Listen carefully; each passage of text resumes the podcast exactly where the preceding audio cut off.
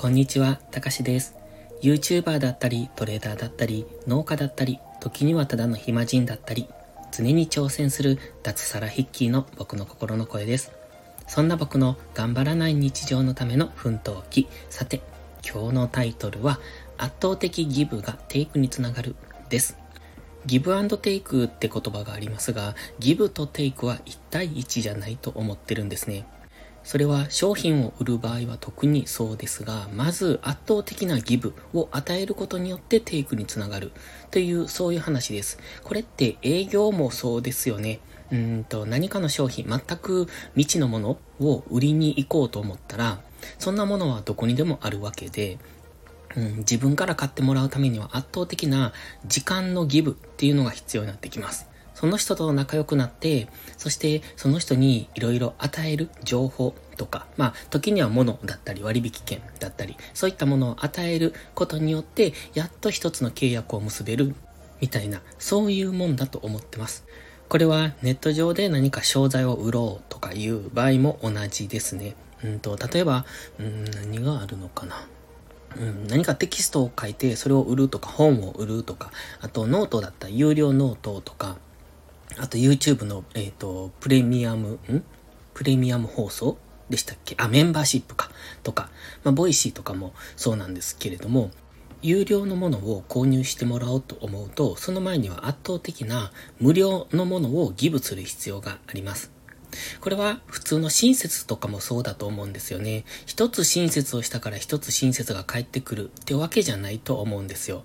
例えば三つぐらい親切をしてやっと一つが返ってくるかなと。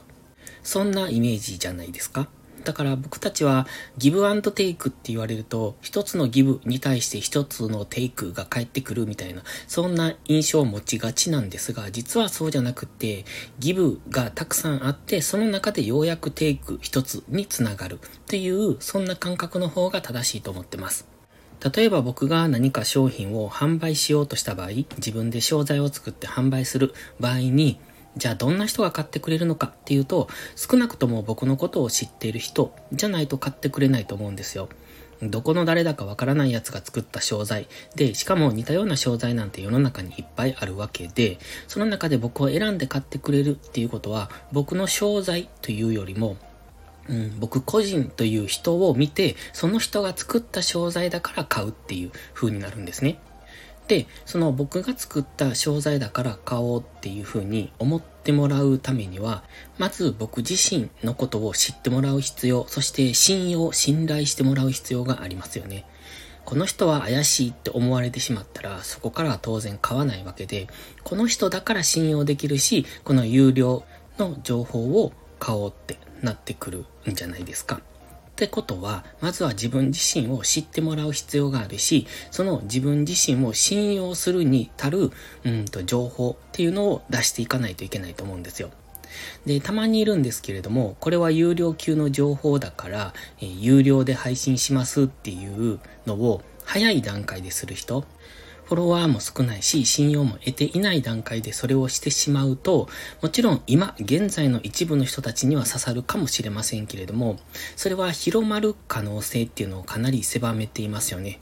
まあその、今のね、アクティブユーザーだけに届けばいいって思えばそれまでなんですが、もう少し長い目線で見たときには、もっと圧倒的なテイクをしてからでも遅くないのかなと。まあそれを同時進行でするっていうのもありだと思いますが、今僕が思ってるのは、その圧倒的にギブをした後でテイクに持っていくのがいいのかなと思ってます。で、アクティブユーザーの話ですが、例えば YouTube のアクティブユーザーは2年だと言われてます。まあこれは僕が調べたわけじゃなく、ある方がそうおっしゃってたんですが、確かにそのくらいかなっていう感じはするんですよ。例えば YouTube のチャンネル登録者数が1万人の方でも、チャンネルそれぞれの、あの、動画の視聴回数っていうのがすごく少ない方っていらっしゃると思うんですね。まあそれは発信がブレてたりだとかいうのもあるとは思うんですけれども、基本的にはアクティブユーザーでなくなっている可能性がありますよね。で、例えば今僕がね、誰かのチャンネルをフォローしました。その場合は今フォローしたてなので、その方に対する熱量が高いので、頻繁に動画は見ると思います。新しい動画が更新されたら見に行くと思いますが、じゃあ半年後、1年後、1年半後、同じことをするのかというと、そうではないですよね。それと同じことが起こるんですよ。ってことは、フォロワー数、チャンネル登録者数っていうのはあまり当てにならないのかなと。圧倒的にフォロワー数が今現在多かったとしても、それが1年後、1年半後に同じようなアクションをしてくれるとは考えにくいと考えますと、常に新規開拓は続けていかないといけないと思います。今、フォロワーが1万人いて、その1万人のうち実際どれだけがアクティブに活動してくれているのか。それが1年後に必ず減ってきますので、そう考えると、今1万人であれば、1年後には1万5千とか2万人に持っていかないと、同じだけの視聴回数は稼げないってことになってきますね。これは YouTube に限らず、どの SNS でも同じだと思います。Twitter なんかも一緒ですね。フォローを外すことっていうのはなかなかないです。まあ特に害になるような、うん、ツイートをされない限りフォローは外しませんけれども、それでも見に行くかっていうと、それはだんだんと、その頻度は下がってきますよね。人ともに。って考えると、やっぱりアクティブユーザーっていうのはだんだんと減っていくものですので、新規え開拓っていうのをし続けないといけない。で、新規開拓をするためには圧倒的にギブをしないといけないと。で、ギブをを継続するから、そこに顧客がついて、そこから若干のテイクが生まれてくるっていう、そんな感じですね。な SNS の運用で SNS っていうか、まあひとまとめに言いましたが、その有料商材に関するもの、僕もやってますけど、そういうのって止められないと思います。止められないっていうのはギブを止められない。ほっといても売れるってことはないし、ほっといてもフォローされるってことはえっ、ー、と、少ないと思います。まあ、ゼロじゃないですけどね。その売れるに関しても。で、ブログなんかも、うんと、ずっといつまでも放置してても売れるとは言いますが、じゃあそれが5年、10年経ったら売れるのかっていうとそうじゃない。ある程度のメンテナンスとか、リライトをしないといけなくなってくる。もちろん時代の流行もありますので、その辺を考えて運用していかないといつまでもほっとけないとは思いますね。だから、ギブは継続。その中で一部のテイクが来ればラッキーぐらいで思っておいた方がいいんじゃないのかなって、僕はそう思いながらやってるんです。で、一時僕は YouTube メンバーシップを考えたんですけれども、まあ、すぐにやめました。それはなんでかって、えっと、僕の中での YouTube っていうのはこのギブの部分に当たるからなんですね。